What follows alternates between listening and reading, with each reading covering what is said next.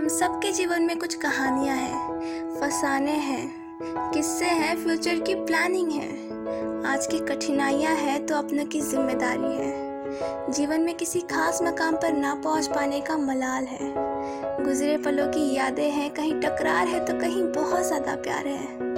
किसी से मिलने की आस है तो किसी से बिछड़ जाने का डर भी है। अतीत और वर्तमान का कभी ना रुकने वाला टकराव हमारे जीवन में उदासी का कारण भी है। महाभारत युद्ध के दौरान, जब भीष्म पितामह कुरुक्षेत्र में अर्जुन के बाणों से घायल होकर मृत्यु शैली पर लेटे थे ना, तब उन्होंने एक बात कही थी, अतीत कभी वर्तमान की कसौटी पर खरा नहीं उतरा? उन्होंने कहा कि, अर्जुन, मैं अतीत हूँ, तुम वर्तमान हो, मुझ पर यह विलाप मत करो। मन की उदासी हमारे जीवन में खुशी और प्रेम के अभाव से पैदा होती है।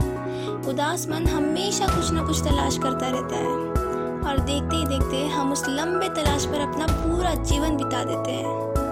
तो आप सब अपनी ज़िंदगी को बस खुशी की तलाश में मत बिता दीजिए। खुश रहा कीजिए।